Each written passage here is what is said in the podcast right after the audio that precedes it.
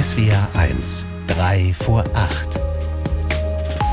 Ich bin Martin Wolf von der Katholischen Kirche und ich wünsche Ihnen einen schönen guten Morgen. Wer sich anschaut, wie es um den Wohlstand in Deutschland steht, der könnte schon zornig werden. Denn Wohlstand ist auch in unserem Land äußerst ungleich verteilt.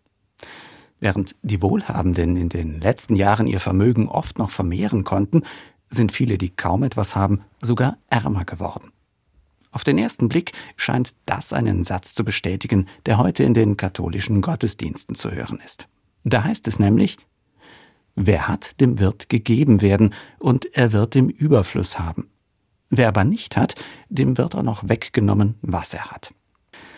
Zugegeben, so ein Satz dazu noch in der Bibel klingt schon ziemlich krass. Vor allem, weil er am Ende eines Gleichnisses steht, das Jesus selbst erzählt haben soll. Vordergründig geht es auch da um Geld, um sehr viel Geld sogar. Ein reicher Mann, heißt es, hat es seinen drei Dienern anvertraut. Die sollen sich darum kümmern, solange er weg ist. Kurz gesagt, zwei schaffen es, das anvertraute Geld zu vermehren. Der dritte aber geht auf Nummer sicher. Er versteckt das Geld lieber, gibt es dem Mann nach langer Zeit unversehrt zurück und wird genau dafür bestraft. Ich fand das irgendwie immer unfair, hab immer ein wenig Mitleid gehabt mit diesem dritten Diener. Dabei hatte der doch bloß Angst, etwas falsch zu machen, zu versagen. Das kenne ich nämlich auch, und ich weiß, es geht vielen so. Nur Geldgeschäfte haben Jesus nie besonders interessiert.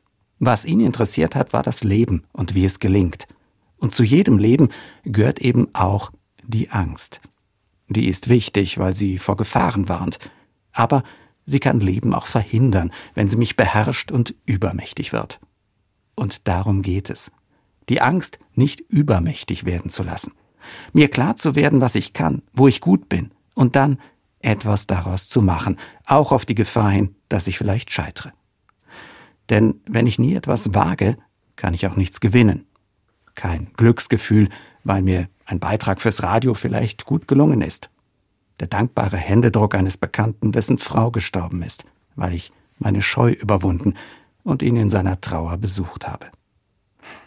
Wer hat, dem wird gegeben werden. Für mich heißt es darum, auch du kannst was. Bring dich ein damit in die Gesellschaft.